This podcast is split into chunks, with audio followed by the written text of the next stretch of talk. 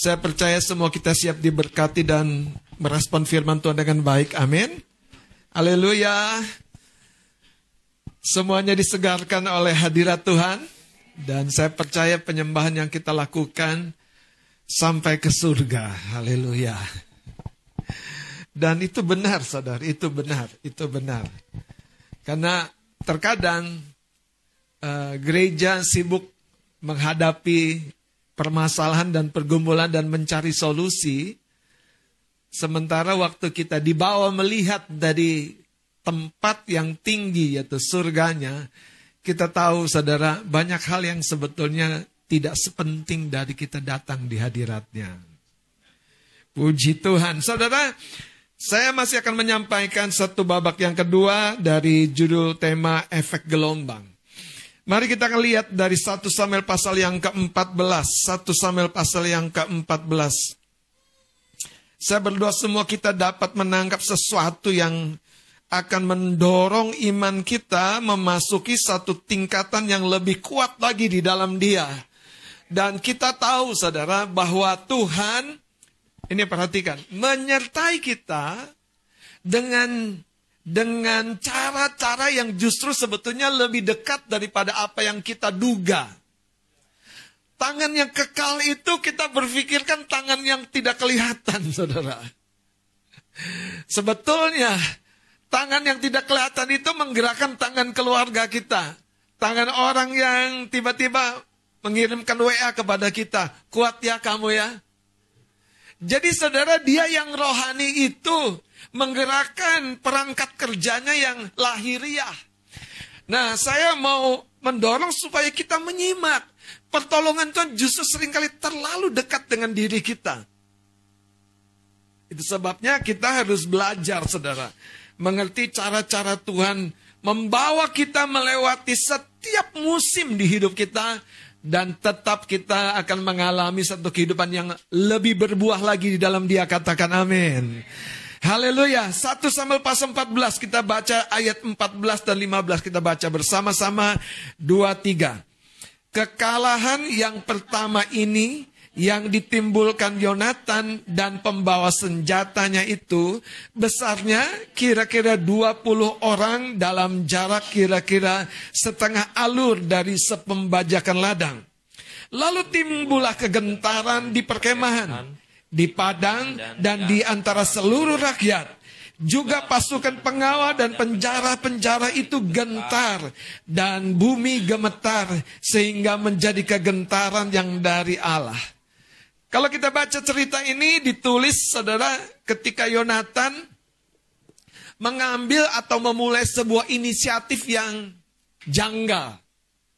Kenapa? Pada waktu itu Israel di dalam kepemimpinan Saul begitu lemah. Salah satu karakteristiknya adalah mereka tidak punya pedang, mereka tidak punya tombak. Dan hal yang lebih ekstrim lagi, saudara, Filistin itu memboikot semua tukang beliung, tukang pengasah pedang, tukang besi.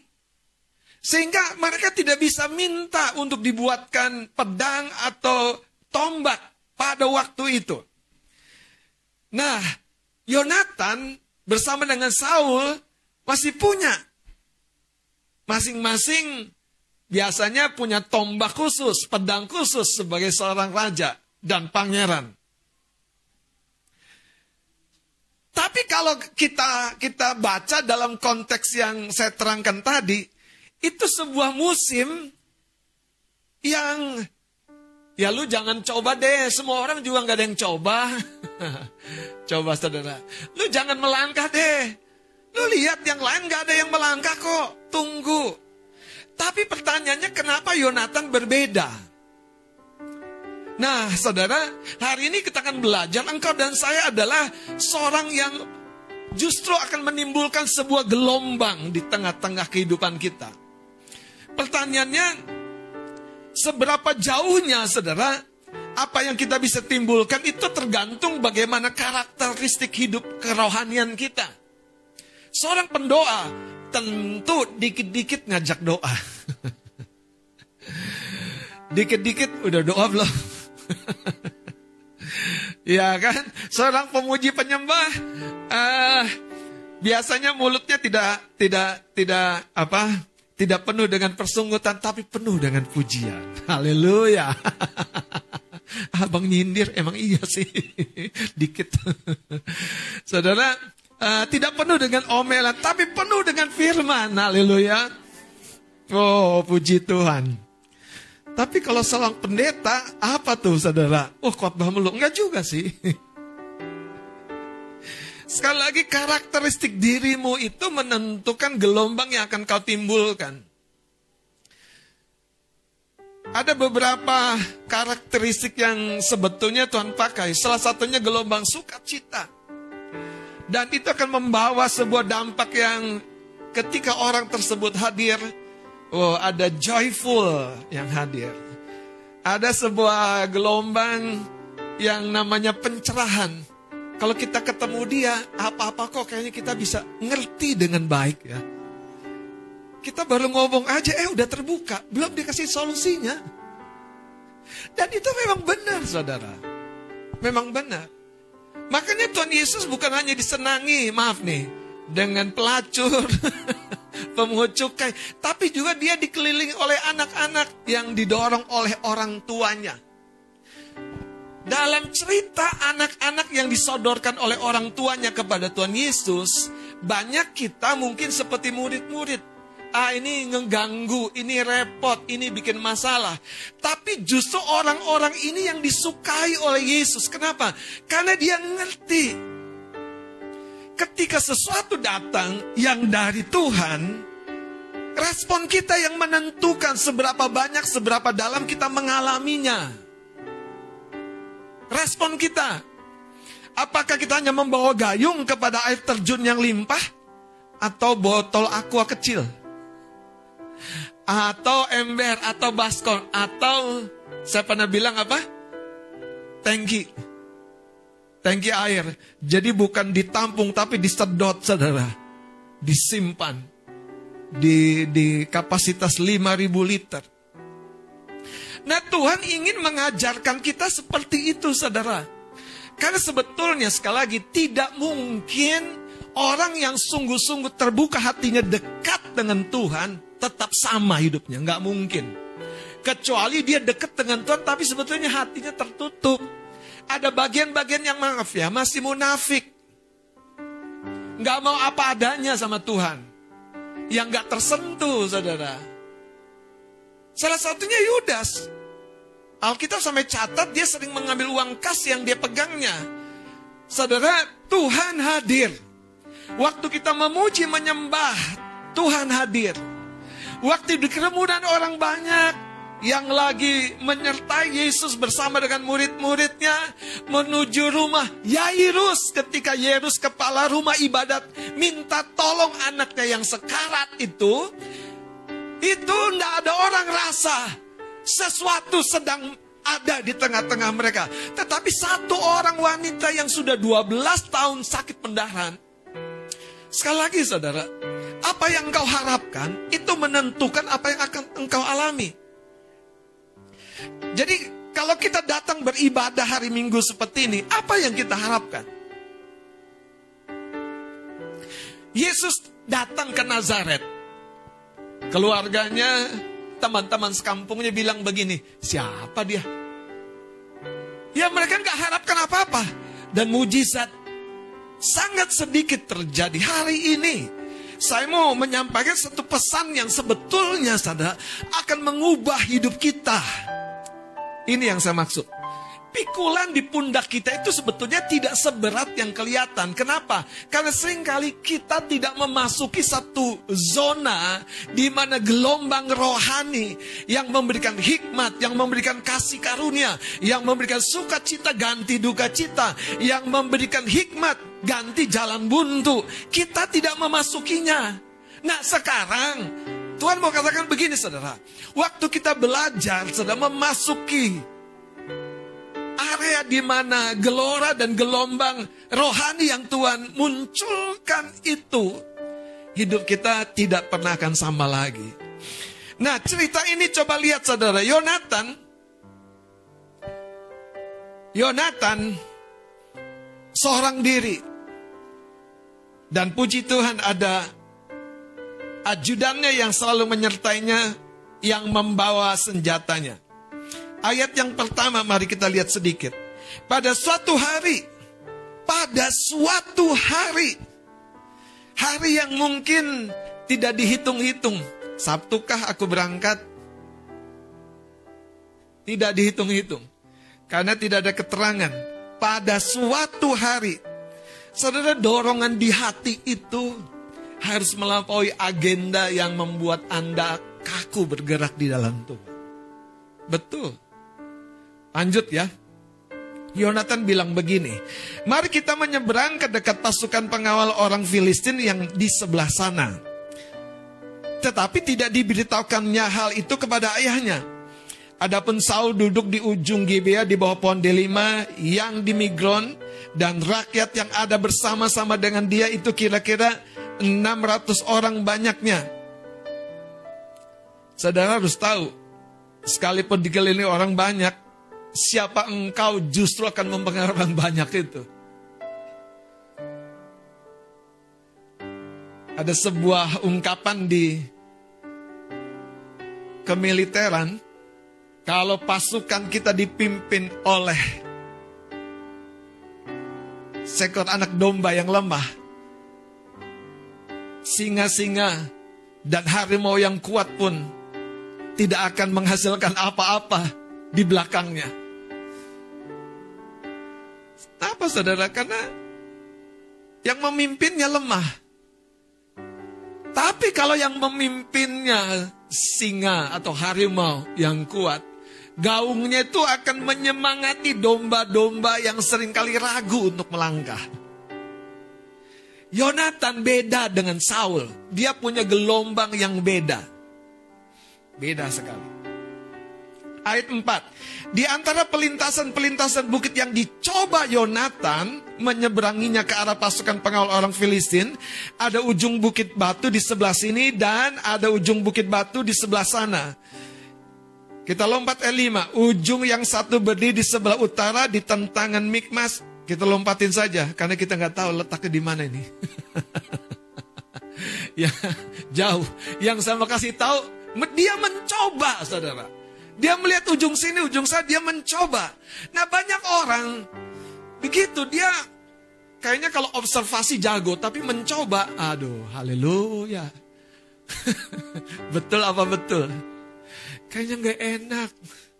Udah keduluan orang, terus gigit jari. Namanya mencoba, kalau gratis kenapa tidak? Lihat ayat enam-nya. Berkatalah Yonatan kepada bujang pembawa senjata itu, mari kita menyeberang ke dekat pasukan pengawal orang-orang yang tidak bersunat ini. Mungkin Tuhan akan bertindak untuk kita. Jelas, ini orang-orang percaya, orang beriman.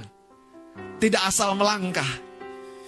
Dia melangkah sambil melibatkan dan menunggu tuntunan Tuhan lebih dalam lagi. Jadi bukan asal melangkah, bukan asal mencoba. Lihat kalimatnya ini yang menarik, yang harus kita kutip. Kalau boleh jadi quote kita nih. Sebab bagi Tuhan tidak sukar untuk menolong. Baca sama-sama. Saya pernah bilang, Anda mau usaha, jangan pikirin modal gede dulu. Pikirin modal yang paling mendasar, namanya relasi. Kalau relasi Anda abaikan, mau modal gede nggak kemana-mana. Jamin, saudara. Tapi kalau relasimu baik, nggak pakai modal aja, dikasih-kasih. Lu pakai dia uang gue dulu. Dikasih, saudara. Karena relasi. Dan itu orang yang tidak di dalam Tuhan saja mengalami. Itu namanya perkenanan dari manusia. Yesus punya dua-duanya, perkenanan dari Allah dan dari manusia. Cerita ini jelas dilakukan oleh Yonatan. Nah, saya mau tunjukkan sekarang apa yang terjadi setelah Yonatan, yang kelihatannya satu dibanding sekian banyak orang yang melakukan tindakan-tindakan yang tidak sama mengalami sebuah kemenangan kecil. Ayat empat belas kita baca sekali lagi sama-sama. Kekalahan yang Oke, jadi Anda harus tahu, eh, Anda harus perhatikan nih. Kekalahan yang pertama ini. Anda boleh catat nih, Saudara.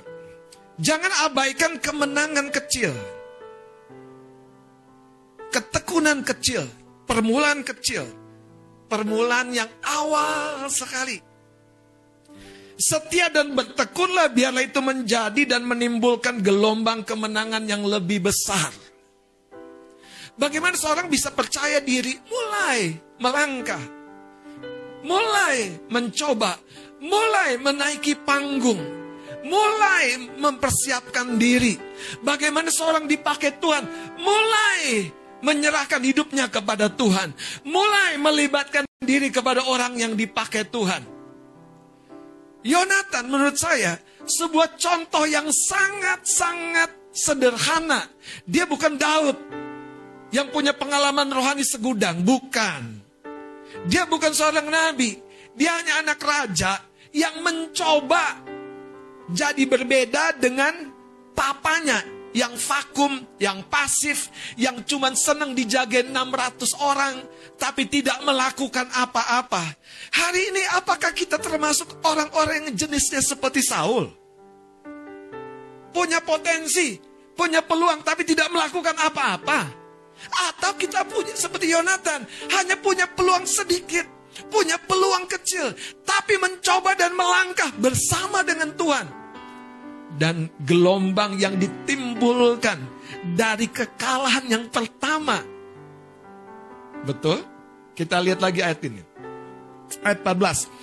Kekalahan yang pertama ini yang ditimbulkan Yonatan dan pembawa senjata itu besarnya kira-kira hanya dua puluh orang. Dan range-nya, frekuensi jangkauannya, kalau boleh saya katakan, Saudara, kalau Anda dagang, nggak usah muluk-muluk, Saudara. Kalau tetanggamu aja nggak suka mampir, jangan jualan. Jualan sama tetanggamu dulu. Kalau tetanggamu suka, dia beli lagi. Itu pertanda, Saudara. Haleluya. Lihat, dikatakan kira-kira dua puluh orang dalam jarak kira-kira setengah alur dari sepembajakan ladang. Lalu ayat lima belasnya ini, ini, ini yang kita harus tahu yang namanya efek gelombang. Lalu timbullah kegentaran di, di, yang pertama di mana? Di pos jaga, yang disamperin Yonatan sama bujang pembawa senjatanya. Tapi kemudian timbul kegentaran di perkemahan. Ternyata bisik-bisik musuh justru membuat musuh sendiri kalut. Bingung. Haleluya. Terus lihat, Saudara. Di padang dan di antara seluruh rakyat, juga pasukan pengawal dan penjara-penjara itu, Saudara, pasukan pengawal dan pasukan penjara itu beda. Pasukan penjara itu pasukan yang bengis, kejam, gak peduli. Itu pasukan yang nggak ada pikir dua kali kalau menghabisi anak kecil, anak bayi, ibu hamil bahkan. Karena tujuannya bukan manusia, tapi jarahan. Tapi gentar juga akibat dua orang yang memulai langkah. Nah, kiranya tahun ini akan menjadi satu permulaan langkah buat tahun depan. Pertanyaannya, apa yang akan kau buat? Kemana kau akan langkah? Haleluya. Lihat, Saudara. Dia katakan begini. Saya nggak tahu apakah catatan Alkitab berlebihan. Juga pasukan pengawal dan penjara-penjara itu gentar dan apa? Bumi gemetar. Terus? Sehingga menjadi kegentaran yang dari... Menurut Anda apakah catatan Alkitab berlebihan? Saya sih nggak lihat gitu ya. Karena ini fenomena yang betul-betul terjadi akibat dua orang yang memulai sebuah langkah. Bapak, Ibu, Saudara, Kiranya kita hari ini menangkap sesuatu untuk rumah tangga, untuk keluarga, untuk masa depan anak-anak kita, untuk bisnis yang sekian lama kita pikirin, untuk apapun yang kita rasanya pengen lakukan. Tapi gimana ya, gimana ya, gimana ya. Yonatan gak terlalu pusing tuh. Ada satu orang yang sepakat, di dalam masa yang krisis, justru di situ terjadi terobosan. Amin. Makanya dari sini kita tahu bahwa cerita ini, saudara, sebetulnya itu akan meluas, akan meluas, akan meluas, dan akan berdampak sangat besar sekali. Coba kita lihat ayat dua puluh satunya sebelum kita beralih lagi. Lagi pula orang-orang Ibrani yang telah lama tinggal pada orang Filistin, ini juga catatan yang menarik. Pengkhianat-pengkhianat aja bisa balik. Halo? Siap gak kita didatengin orang-orang yang lama meninggalkan kita?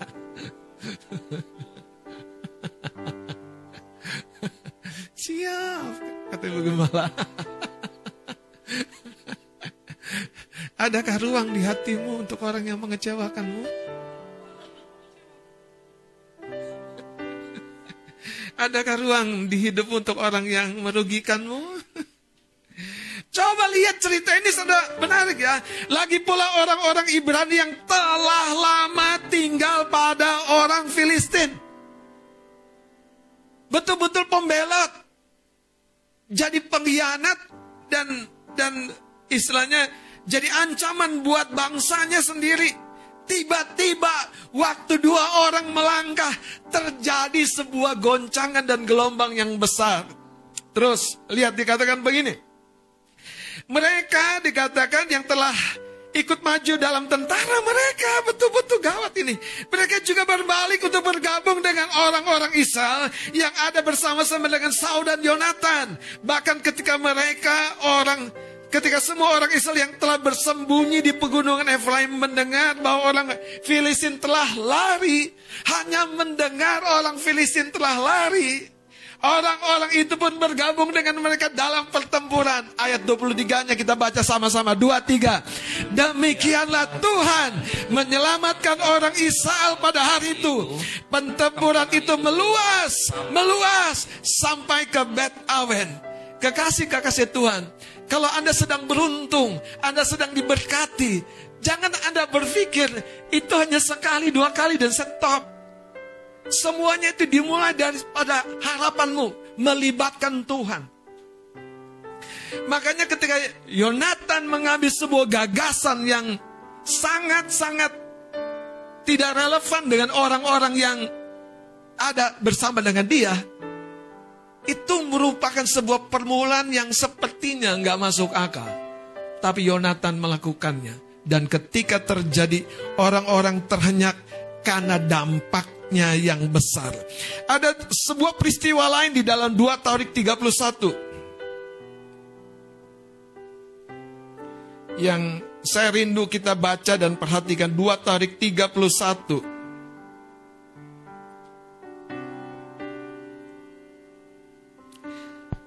Lihat ayat yang pertama, dikatakan begini. Setelah semuanya ini diakhiri, seluruh orang Israel yang hadir pergi ke kota-kota di Yehuda, lalu meremukkan segala tugu berhala, menghancurkan segala tiang berhala, dan merobohkan segala bukit pengorbanan, dan mezbah di seluruh Yehuda dan Benyamin, juga di Efraim dan Manasya, sampai musnah semuanya.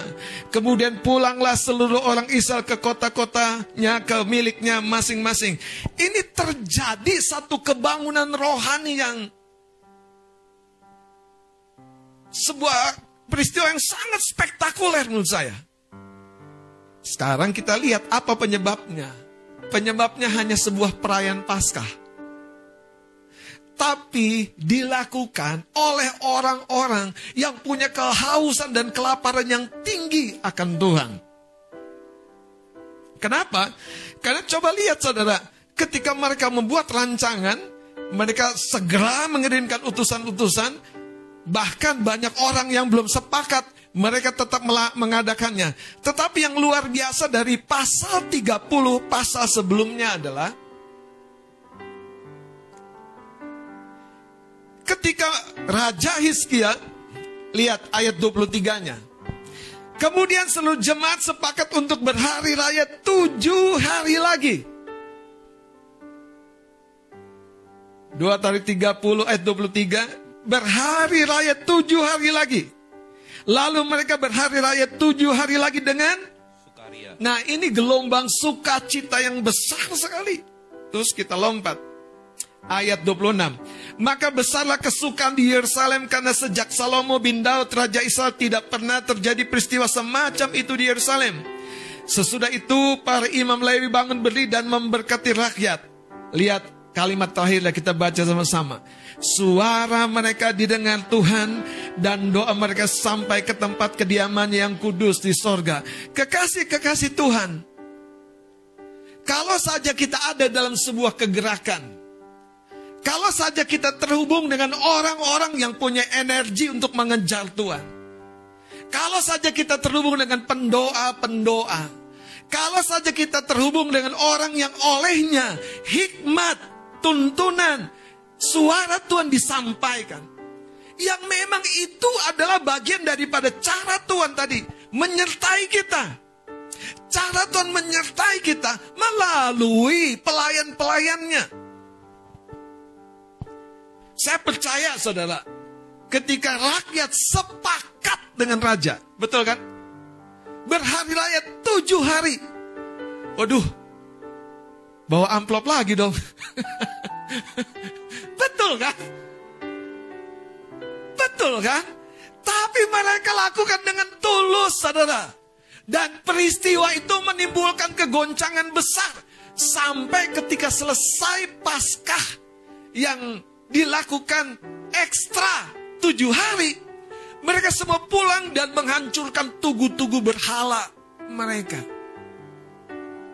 Hari ini jangan-jangan khotbah nggak ada gunanya kecuali kita berhari raya dengan sukacita yang besar. Makanya co coba pahami saya, pahami saya saudara. Ini yang saya maksudkan. Ini yang saya maksudkan. Kadang-kadang di Pasutri, itu kalau dikatakan pujian penyembahan, bukan pujian penyembahan. Yang mimpinnya juga ya ya begitulah, bukan bukan produk apa namanya terlatih gitu. Ya kan ngambil nada, ya suaminya gitu kan, nerusin lagu ya istrinya gitu yang mimpin lagu. Pokoknya begitu, yang penting semangat. Dan waktu nyanyi juga saudara kadang-kadang eh, masih lihat-lihatan. Yang dilihat bukan yang mimpin pujian, kita yang mandu gitu. Karena nggak pede saudara main musiknya. Habis itu apa? Main game. Habis main game, kalau main game tahu sendiri kan Bang Wel ya, ya betul. Lewat semuanya. Nggak ada yang jaim-jaim. Betul loh, nggak ada yang jaim-jaim. Semuanya merasa teraniaya dengan sukarela. Dan tiba-tiba saudara, waktu jam pemberitaan firman, sebelumnya cuma nyanyi sebu, sepotong refren lagu. Itu saya merasakan sesuatu yang dari Tuhan itu berbeda. Pertanyaannya kadang-kadang begini saja. Saya, saya bukan merendahkan pujian penyembahan, bukan itu poinnya. Sikap kita, hati kita, yang kadang-kadang kita tidak sadar yang kita butuhkan tuh ledakan sukacita. Gitu. Dan itu yang membuat saudara, hidangan yang dari Tuhan, dari tahtanya itu, akan mudah kita terima. Kenapa? Karena hati kita lepas.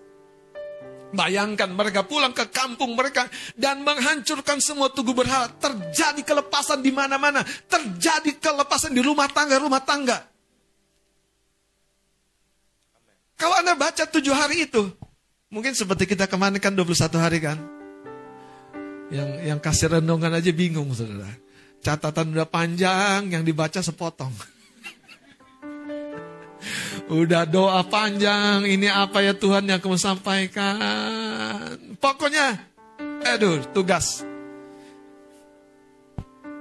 Makanya dengerin saya. Itulah sebetulnya saudara. Kita harus biasa melakukan lagi apa yang hidup. Jadi apa yang hidup itu harus di, di, di follow up, di, di regenerasi, di, dinyalakan. Jangan yang yang istilah saya kuda pacuan tua yang sudah lemah kita paksa berpacu. Sementara ada kuda liar, saudara, yang siap berlari. Haleluya. Haleluya. Yang kadang-kadang belum apa-apa udah batuk-batuk.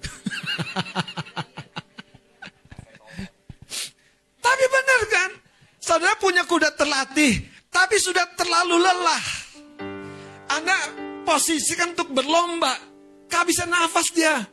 Jantungnya udah gak kuat. Udah diinduk padang rumput yang hijau. Bangun pagi mikirnya, aduh Tuhan, kok pelayanan lagi. Nah, kalau ada pelayan Tuhan yang bilang begitu, haleluya, kau sudah kuda kuda kuda pacu yang sudah kelelahan. Aduh, pelayanan lagi. Aduh, jadi panitia lagi. Wah, sadar jadi kuda liar yang kuat. Haleluya.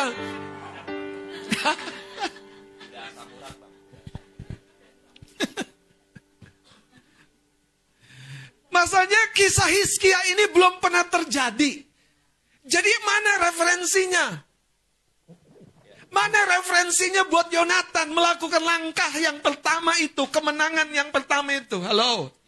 Mana referensinya? Nggak ada di Google. Teman-teman, kita harus tahu apa yang Tuhan gerakkan dalam hati kita. Dan kita tahu itu kehidupan. Kalau Anda mencoba-coba pada sesuatu yang tidak digerakkan, ah, lelah, capek. Anda kehilangan momentum. Tapi waktu Anda mulai melangkah, mengambil langkah, itu bukan tugas Tuhan. Itu apalagi bukan tugas pendeta Anda. Dan itu bukan tugasnya provider WhatsApp. Bukan. Itu fasilitator kita semua. Tugas Anda hubungi saya. Masa susah sih, Om, ada di sekre nggak? Susah ya, Faya?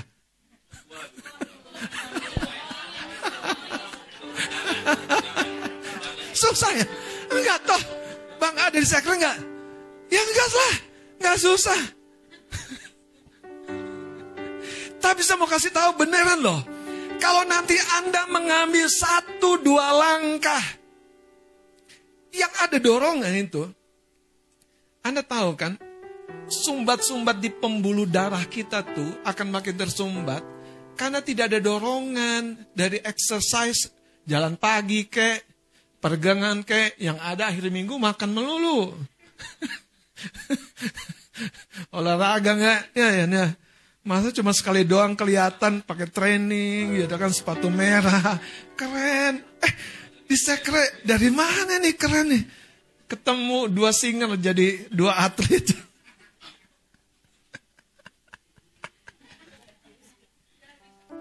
Haleluya. Sesudah itu kutanya, kisahnya cuma sekali dalam seumur hidup. Yang hidup itu harus diulangi lagi, saudara. Jangan paksa berdagang di mana nggak ada pembeli. Dengerin saya, serius, benar kok, benar. Anda nih jualan, maaf ya, maaf ya, jualan keripik singkong. Eh, ada yang beli satu dua tiga empat lima. Eh, ada yang beli lagi. Bikin packing lebih bagus, iya kan? Bikin outletnya lebih keren. Bikin masuk ke GoFood, iya kan? Jadi keripik singkong bisa diterima di tangan pertama dari penggorengan. Kenapa? Karena tidak lewat pedagang keliling. Kenapa? Karena banyak orang mau. Jadi orang tuh mau untuk hidup. Anda tawarkan kehidupan atau kematian?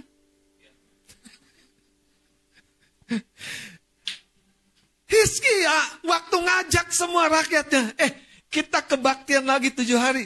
Kani, aduh, aduh, aduh, jariku bisa keplecok ini. Tujuh hari, tujuh hari, tujuh hari. Gimana, Among? Kita kebaktian tujuh hari. Inong sini joget tujuh hari. Bisa turun empat kilo, lumayan lah. Lumayan. Minimal berotot. Haleluya. Pergangan, pergangan. Aku kan menangi. Ketika engkau lakukan dengan setia. Enam. Dan Daud sangat terjepit. satu sampai tiga puluh enam. Kita baca sama-sama. Dan Daud. Jadi dia bukan kepepet. Sangat terjepit. Keadaan sudah serba tidak menguntungkan. Dan Daud sangat terjepit karena rakyat. Baca sama-sama. Mengatakan hendak melempari dia dengan batu. Seluruh rakyat itu telah pedih hati. Masing-masing karena anaknya laki-laki dan perempuan. Terus. Tapi Daud menguatkan kepercayaannya. Daud sebagai seorang yang akan menimbulkan sebuah gelombang, dia sadar. Inilah ujian untuk dia menguatkan dirinya. Dan Daud kita tahu, dia bukan seorang pertapa. Dia bukan seorang sosialita. Dia seorang penyembah. Yang dia cari bukan orang-orang yang dapat menguatkan dirinya. Tapi jangan diambil ini, oh, udah aku cari Tuhan aja. Bukan itu poinnya, saudara.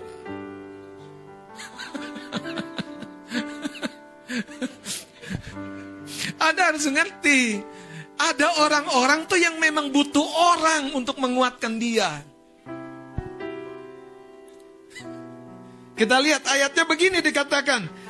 Ya. Tetapi Daud menguatkan kepercayaan nya kepada Tuhan Allahnya. Lalu pergilah ayat sembilan sekarang, lihat ayat sembilan. Baca, lalu pergilah Daud berserta enam ratus orang yang bersama-sama dengan dia. Ya, terus. Dan sampailah mereka ke sungai Besor. Sementara orang-orang yang mau tinggal di belakang berhenti di sana. Jadi enam ratus orang yang telah mau melempari dia dengan batu bisa dipimpin.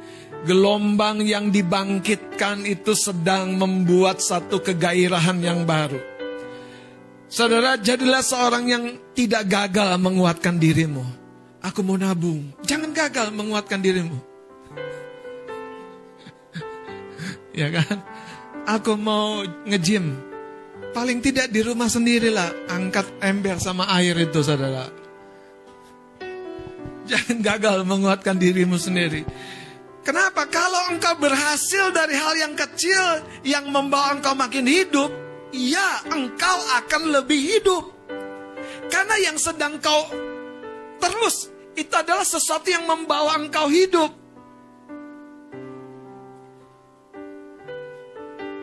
Tuhan rindu menolong engkau dan saya dengan cara-caranya. Dan cara-caranya itu terkait dengan orang-orangnya. Orang-orangnya itu biasanya pemimpin rohani, saudara-saudara rohanimu. Makanya Daud dipakai untuk membangkitkan enam ratus pasukannya. Ada satu cerita lain dalam Kisah Rasul sembilan.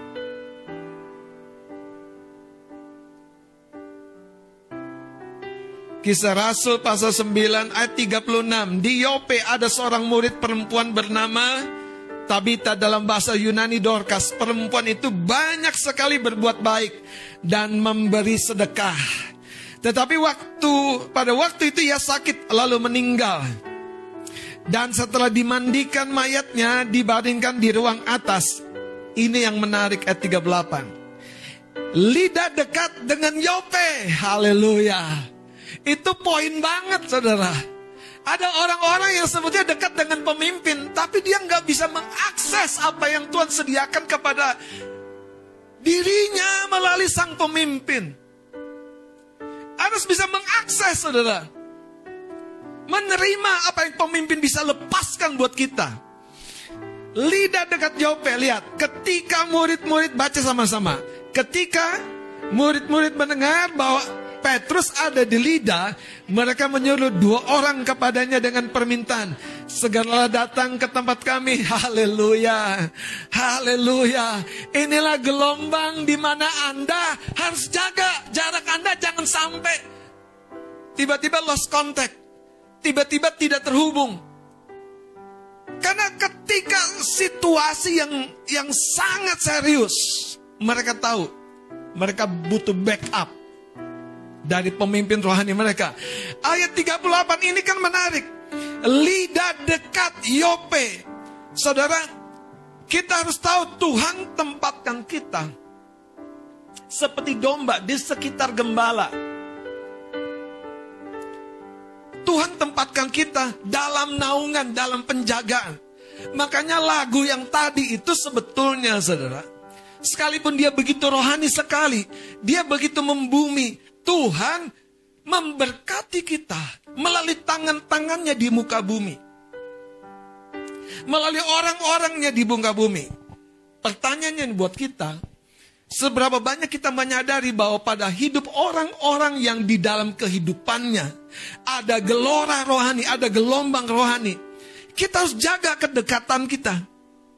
Kita harus terhubung dengan baik. Kita harus jadi seperti orang-orang di catatan ketika Dorcas meninggal. Coba lihat. Pada waktu Dorcas sudah dimandikan, sepertinya tidak ada harapan. Tapi kebangunan rohani sedang menanti. Ayat tiga puluh delapan, lidah dekat Yope, lidah dekat Yope, lidah dekat Yope. Dan kalau Anda lanjutkan, Anda akan tahu Kisah Rasul pasal sepuluh itu dicatat tentang seorang yang bernama Cornelius. Yope itu bukan kota sembarangan. Yope itu tempat gelombang kebangunan rohani sedang terjadi. Saudara, Cornelius mengalami perjumpaan lawatan Tuhan dan mengirim utusan mencari Petrus. Makanya ayat tiga puluh delapan ini dicatat, lidah dekat Yope. Ketika murid-murid mendengar bahwa Petrus ada di lidah, mereka menyuruh dua orang kepadanya dengan permintaan, segeralah datang ke tempat kami. Ayat selanjutnya saya baca dengan cepat. Maka berkemaslah Petrus dan berangkat bersama-sama dengan mereka. Setelah sampai di sana, ia dibawa ke ruang atas dan semua janda datang berdiri dekatnya. Dan sambil menangis mereka menunjukkan kepadanya semua baju dan pakaian yang dibuat Dorcas waktu ia masih hidup. Ayat empat puluh, tetapi Petrus menyuruh mereka semua keluar, lalu ia berlutut dan berdoa. Kemudian ia berpaling kepada mayat itu dan berkata, Tabita, bangkitlah. Lalu Tabita membuka matanya, dan ketika melihat Petrus ia bangun lalu duduk. Saya bertemu dengan beberapa orang, saya bilang begini, kadang-kadang ya, saya kalau diundang melayat di kedukaan, saya, saya harus sadari betul-betul kata-kata yang saya sampaikan. Orang suka berkata begini, ya memang sudah waktunya Tuhan. Siapa bilang waktunya Tuhan? Siapa bilang waktunya Tuhan? Apakah waktunya Tuhan Anda harus mengalami musibah? Siapa bilang? Apakah Tuhan merancangkan kecelakaan? Siapa bilang? Kenapa Tuhan utus murid-muridnya, bangkitkan orang mati, sembuhkan orang sakit, tahirkan orang kusta?